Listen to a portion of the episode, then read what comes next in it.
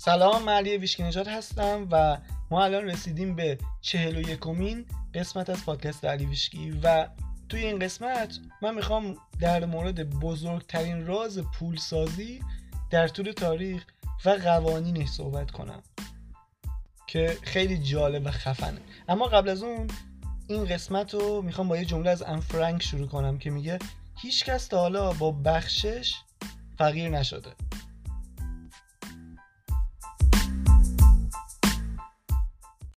اخیرا یه کتابی رو میخوندم که خیلی وقت بود. اسمش رو همه جا میشنیدم. تو معرفی کتابو میدیدمش و عنوان خیلی جالب و وسوسه کننده هم داشت و ترغیبم می‌کرد که بخونمش. فرصتی پیش اومد و از اونجا که کتاب خیلی کم حجم و جمع جوری بود شروع کردم به خوندنش و وقتی تموم شد دیدم یه سری نکات خیلی جالبی داره. که میارزه بیام در موردش توی این پادکست صحبت کنم و چیزایی که من یاد گرفتم از این کتابو به شما هم انتقال بدم. کل این کتاب بر پایه یه اصل نوشته شده یا یه قانون معنوی که در مورد پوله. و این چیزی بود که خیلی به دلم نشست چون حالا نویسندش هم دکتر جو ویتالیه که احتمالا بشناسینش و خیلی خوب تونسته با یه سری مقاله مجموعی از مقالات این کتاب. بیاد این موضوع رو کامل باز کنه و توضیح بده. اسم این کتاب است بزرگترین راز پولسازی در طول تاریخ و آقای جو ویتالی اعتقاد داره که این چیزی که داره تو این کتاب میگه واقعا رازی بوده که همه ثروتمندا ازش استفاده کردن و بعد که خودش هم اینو تست کرده کاملا جواب گرفته ازش. خلاصه همینو باعث شد که تصمیم می‌گیرم بیام و چند تا از داستانهای جالبی که تو کتاب تعریف کردن و یه سری از درسایی که از خوندن این کتاب گرفتم و توی این قسمت بگم. واسه شروع یه داستانی از توی مقدمه کتاب که آقای جان هاریچاران تعریفش کرده. ایشون خودش یه نویسنده نسبتا معروفیه و این داستانی که تو مقدمه گفته خیلی خوب کل کتاب رو توضیح میده. اون قانون معنوی رو خیلی خوب توضیح میده. داستانش اینجوریه که میگه یه دوره توی زندگیم خیلی مشکلات مالی شدید داشتم. چند تا بچه داشتم سه چهار تا بچه داشتم و به سختی حتی می‌تونستم واسه اینا غذا تهیه کنم. یه روز یه روز گرم تابستونی من کلا چهار دلار پول داشتم و با این چهار دلار می‌خواستم برم سوپرمارکت و واسه بچه‌هام نون و شیر بخرم که اینا گشنه نمونن. گفت سوار ماشینم شدم و تو مسیر سوپرمارکت که بودم تو پشت چراغ قرمز وایساده بودم. دیدم گوشه خیابون یه زن و مرد نسبتا جوون و یه بچه دو سه ساله اونجا وایسادن مرد یه پلاکارد دستشه که نوشته حاضرین برای غذا براتون کار کنیم. در ازای غذا در واقع. و خیلی قیافه افسرده و ناراحت و یه جوری مستاصلی داشتن. و اون خانمی که کنارش بود که احتمالا زنش بود همینجوری به یه جای خیره شده بود و اون بچه کوچیکم داشت تو چمنای اونجا با یه عروسک شکسته یه جورایی بدون دست و پا بازی می‌کرد. می‌گفت این صحنه رو که دیدم کلا شاید من سی ثانیه پشت چرا قرمز بودم ولی خیلی روم اثر گذاشت. خیلی ناراحت شدم یه جورایی قلبم درد گرفت و پیش خودم گفتم اگه پول داشتم حتما به اینا کمک می‌کردم که یه غذای واسه خوردن داشته باشم. گفت چراغ سبز شد و من حرکت کردم رفتم ولی نتونستم با این قضیه کنار بیام. گفت چند دقیقه بعد برگشتم و اومدم و از اون چهار دلار دو دلارش رو دادم به اون آقای و اون خیلی خوشحال شد. و همچنان البته نگران این بودم که الان دیگه نمی‌تونم واسه بچه هم نون و شیر بگیرم با اون دو دلار ولی این امیدو داشتم که وقتی برم سوپرمارکت این شانس رو بیارم که هر دوی اینا تخفیف خورده باشه و من بتونم به جای 4 دلار با دو دلار اینا رو بخرم. می‌گفت رسیدم به سوپرمارکت تو پارکینگ که پارک کردم از ماشین همین که پیاده شدم دیدم احساس کردم یه چیزی زیر پام هست. نگاه کردم دیدم یه اسکناس 20 دلاری. اونجا هست. می‌گفت اصلا باور نمی‌کردم. چپ و راستم رو نگاه کردم این نگاه کردم دیدم هیچ کس نیست و این پول اونجا هست. اونو برداشتم و رفتم سوپرمارکت. نه تنها اون شیر و نون رو خریدم بلکه یه سری از چیزهای دیگه که واقعا بهشون نیاز داشتم هم تهیه کردم. بعد برگشتم تو مسیر خونه بازم به اون مردی که اونجا کنار خیابان وایساده بود یه 5 دلار دیگه هم دادم و رفتم خونه. و نکته جالبش این بود که من دو دلار دادم ولی ده برابرش رو چند دقیقه بعد پس گرفتم. می‌گفت اون یه درس خیلی بزرگی بهم به داد. و اون اینکه جهان خیلی رمزآلود و رازآلوده. اگه من بتونم قوانینش رو یاد بگیرم می‌تونم از این ظرفیتی که وجود داره استفاده کنم. الان همین آقای جان هاریچاران خیلی آدم ثروتمند و معروفی شده از اون دوران دیگه خیلی متحول شده. ولی بیسش این داستان بود. این اتفاق باعث شد که اون بره توی این مسیر و بخواد کشف کنه که چه قوانین معنوی وجود داره که می‌تونه با استفاده ازش زندگیشو تغییر بده. و اعتقادش اینه که با بخشیدن ما دریچه های ورود ثروت به زندگیمون رو باز می‌کنیم. یعنی بخشیدن راهیه به سمت ثروتمند شدن. این یه قانون معنویه که همیشه عمل می‌کنه. فقط باید تستش کنی. بعضی وقتا این بخشش همون لحظه بهمون برمیگرده. مثل این قضیه که واسهش اتفاق افتاد. و گاهی مقدار طول می‌کشه. اما چیزی که قطعیه اینه که این قانون همیشه جواب میده. اگر ببخشی دریافت می‌کنی. اما یه تفاوتی وجود داره. اونم اینه که چیزی که دریافت می‌کنی معمولا ده ها یا حتی صدها برابر بیشتر از چیزی که میبخشی. تو یه دونه ذرت میکاری ولی ممکنه صدها هزار دونه ذرت تحویل بگیری. این چیزیه که جوویتالی بهش میگه بزرگترین راز پولسازی در طول تاریخ یعنی بخشیدن پول. جوویتالی میگه اگه پول می‌خوای فقط باید یه کار انجام بدی. این کاریه که تو همه کتابای معنوی در طول تاریخ نوشته شده. تو همه فرهنگای کهن بوده و هنوزم هست و هنوزم جواب میده. این چیزیه که همه ثروتمندای الان دنیا انجام دادن و هنوزم انجام میدن. راکفلر به این قانون عمل کرد و ثروتمند شد. اندرو کارنگی با این روش میلیاردر شد و خیلی های دیگه هم ازش استفاده کردن و ثروتمند شدن. اما این راست چیه؟ اونم اینه که تو یاد بگیری پولتو ببخشی. و یه چیز جالب من یاد اومد. این چند وقت که بحث بحث این اومد تو ذهنم که این اپیزود رو بسازم. از یه سری از دوستام که تو این حوزه کار می‌کردن این سوال پرسیدم و یکیشون مثال امام حسن رو برام زد گفت امام حسن چند بار توی زندگیش کل داراییش رو بخشیده ولی بازم ثروتمندتر از قبل شده. خب من این اصلا نمی‌دونستم. می‌دونستم که حالا یه چیزای کلی می‌دونستم از کتابای دینی همون دوره مدرسه و اینا ولی اینو نمی‌دونستم که چند بار کل ثروتش رو بخشیده ولی هر دفعه ثروتمندتر از قبل شده.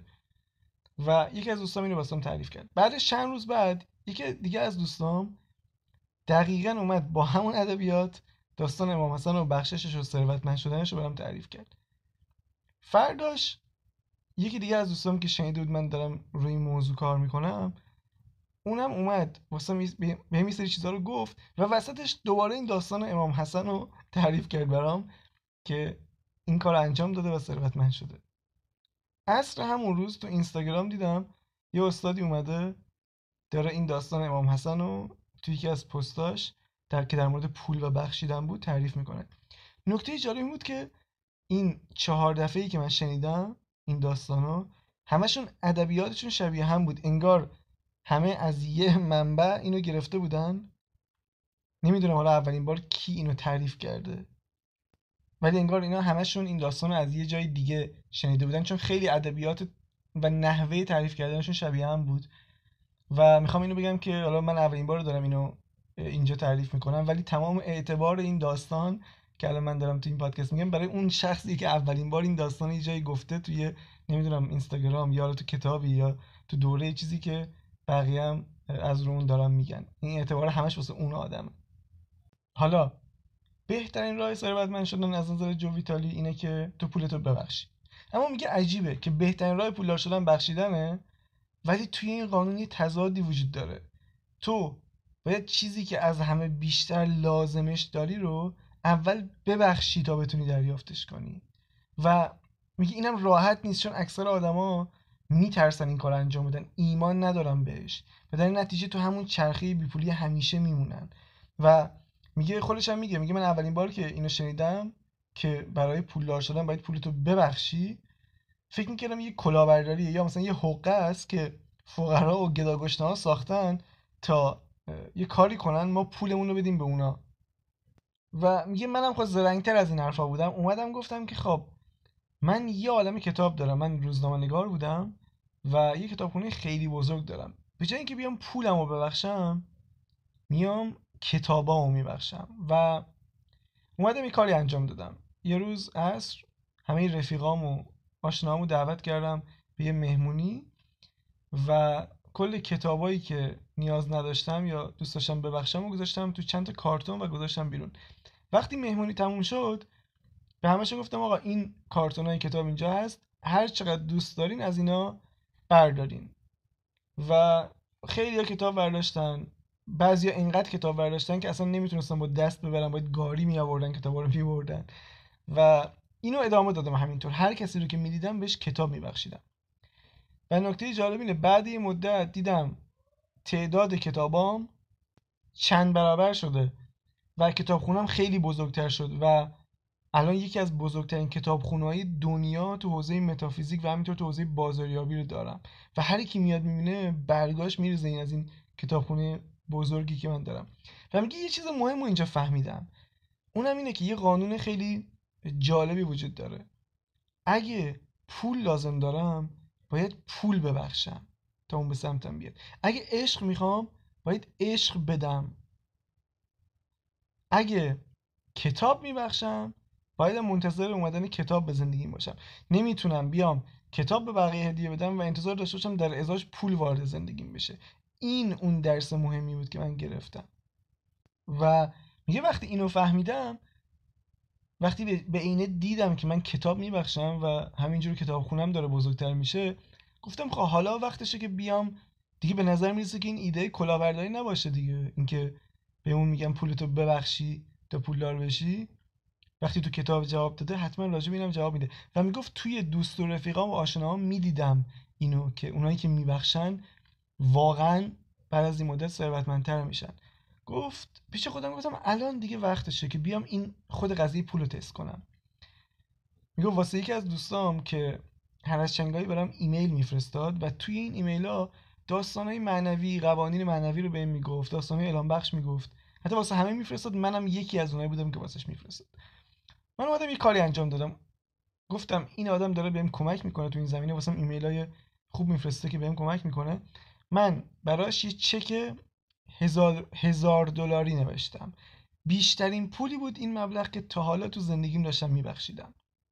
این چک رو فرستادم برای رفیقم و اون وقتی این چک رو دریافت کرد خیلی خوشحال شد. بهم زنگ زد و کلی تشکر کرد اینا. منم دیدم اون انقدر خوشحال شده یه حس فوقالعاده خوبی پیدا کردم. اینجاشو توجه کنین حسش با بخشیدن خوب بوده خب؟ میگه بعد یه مدت پیشنهاد شد بهم که بیام واسه یه نفر یه کتابی بنویسم.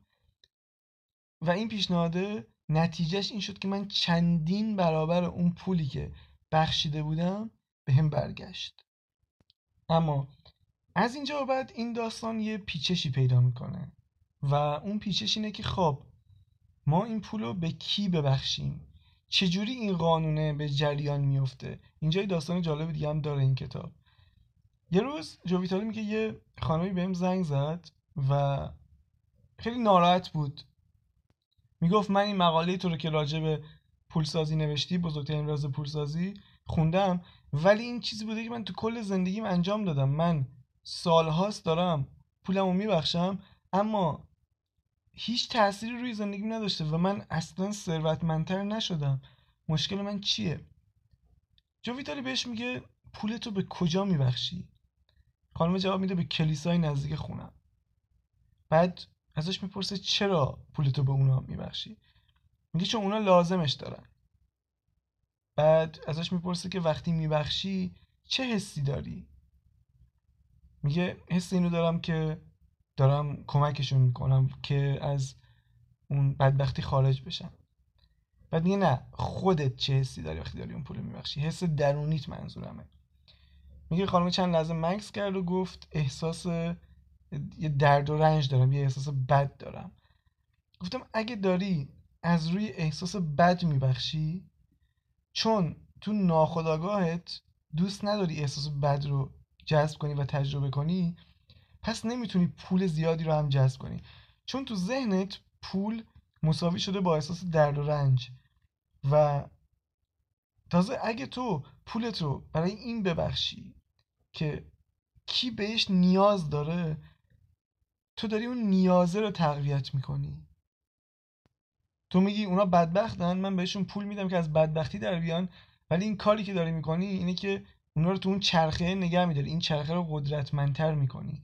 این چیزی نیست که اون قانون رو به جریان میندازه. توی بخشیدن توی بخشیدن پولت باید این چیزها رو رعایت کنی. نباید از روی احساس ترس یا کمبود ببخشی. این چیزی که من خودم همیشه میگم یه اون نیت پشت عملت خیلی مهمتر از کاریه که داری انجام میدی. اگه توی یه کاری مثلا به ظاهر مثبت مثل بخشیدن پول مثل بخشیدن آدما یا حتی شکرگزاری اگه از روی احساس منفی باشه اگه از روی ترس باشه یا هر احساس منفی دیگه باشه اون احساسی که تو داری ارتعاش اون کاره رو میاره پایین. و روی نتیجت اثر می‌ذاره. واسه همین آبراهام همیشه میگه میگه این احساس خوبه خیلی مهمتر از اون کاریه که تو داری انجام میدی.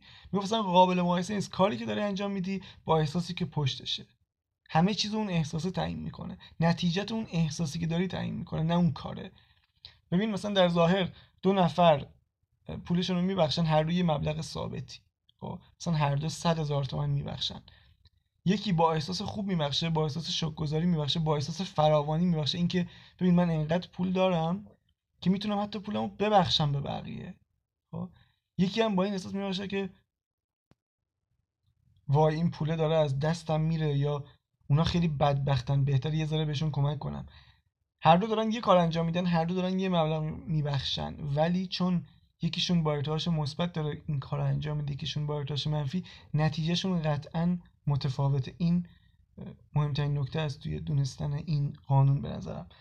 پس اگر هم می‌خوای ببخشی با احساس شکرگزاری ببخش. اینکه اینقدر ثروتمندی که می‌تونی پولت که خیلی واسط مهمه رو راحت ببخشی به بقیه. حتی اگه مبلغش خیلی کمه اینم بگم مبلغ خیلی مهم نیست. نه مثلا همه پولم الان باید برم ببخشم یا اینکه چقدر بشه ببخشم. همش بستگی به خودت داره. ولی مثلا 10 درصد 5 درصد 15 درصد خیلی خوبه. واسه شروع اینکه نتیجهشو ببینی حس کنی که چه نتیجه واسه داره. اما برگردیم سر خود بحث جوویتالی اینجا که این خانم اینو بهش میگه جوویتالی قانون اصلی رو در واقع یه جوری واسش باز می‌کنه. یه نکته ای وجود داره که این قانون به جریان بیفته. اینکه این پول ما باید به کی ببخشیم. و بهش میگه اگه می‌خوای بخشیدن برات جواب بده باید به کسی یا جایی ببخشی اون پولو که از اون بخشیدنه حس خوبی بهت دست بده. این قانون معنوی داره اینو بهت میگه. وقتی با فراغ بال و حس خوب پولت رو اینجاش خیلی مهمه. پولت رو به کسی یا جایی میبخشی که از نظر معنوی بهت کمک کرده. باعث رشد شخصی و شخصیتیت شده و تو رو به خودت و خدات نزدیکتر کرده اون موقع است که تو داری از قانون بخشیدن درست استفاده می‌کنی. خب این آدم یا حالا مؤسسه هر چی که هست فرق نمی‌کنه دوستت اصلا می‌تونه دوستت باشه. یه دوستی که تو میری باهاش راجع به موضوعاتی حرف بزنی که خوشت میاد. اصلا خانوادت پدرت مادرت هر کسی که داره بهت کمک می‌کنه به نوعی توی زندگی مخصوصا از نظر معنوی. می‌تونی پولتو بون بخشی. اصلا مهم نیست که اون طرف پولدار یا فقیرا. یعنی این تو ذهنت نباشه. که حتما به کسی پول بدم که اون نیاز داشته باشه یا فقیر باشه. اصلا این جایی ذکر نشده. نه تو این کتاب نه کلا اطلاعاتی که خودم دارم این شرط اصلیش نیست واقعا.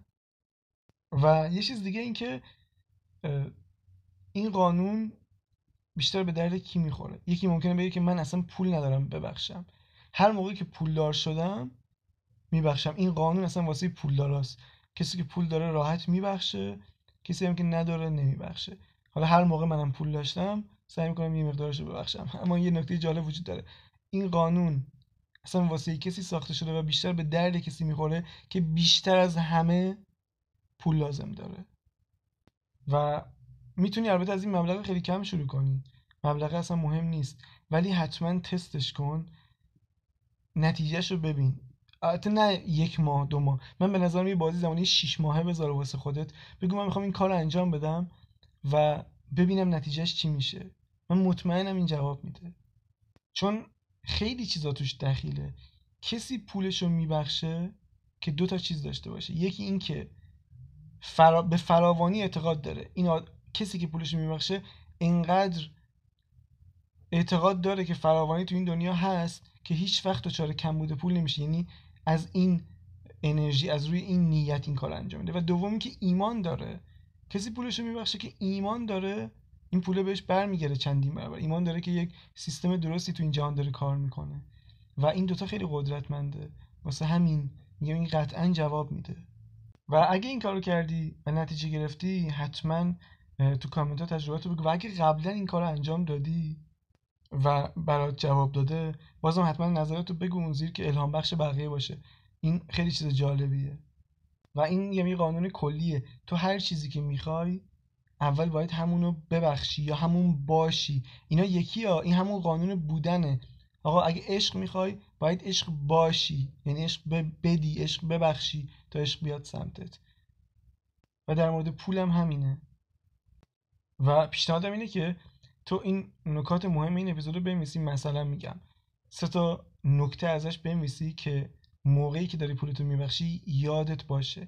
یکیش این که باید از روی احساس خوب این کار رو انجام بدم. این موقعی که دارم پولم میبخشم حس خوبی داشته باشم. و دو اینکه به کسی یا جایی باید ببخشمش که از نظر معنوی بهم کمک کرده باشه باعث رشدم شده باشه.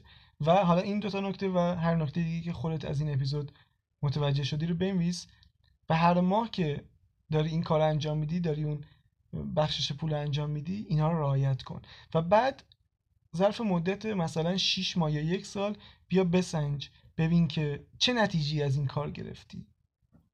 چقدر رو میزان درآمد تاثیر داشته؟ چقدر باعث شده که پول بیشتری وارد زندگیت بشه؟ اینو تست کن واقعا. مطمئنم جواب میده. و این روش خیلی ساده و فوق العاده ایه و اینم بگم که اصلا خودتون می‌تونین کتاب بخونین. اسم کتاب همینه. بزرگترین راز پولسازی در طول تاریخ. هم کم حجمه و بجز این چیزایی که من تو این قسمت گفتم که یه جوری اسارش بود یه عالم مقاله دیگه هم داره توی همین موضوع که خوندنش باعث میشه که باورت خیلی بیشتر تقویت بشه. الان ممکنه من اینو بگم تو نپذیری. مثلا خیلی واسه منطقی نباشه که مهمترین راه پولدار شدن اینه که تو پولتو ببخشی. ولی وقتی این کتاب بخونی به نظرم کامل تو زنت تیک می‌خوره یه جوری میشینه تو وجودت. و اینا همه چیزی بود که می‌خواستم تو این قسمت بگم. و این قسمت معرفی کتاب جداگانه نداریم چون یه کتاب معرفی کردم همین کتابی که در صحبت کردم و اینکه بعد چهل قسمت این اولین قسمتی بود که تخصصی فقط راجب پول صحبت کردم.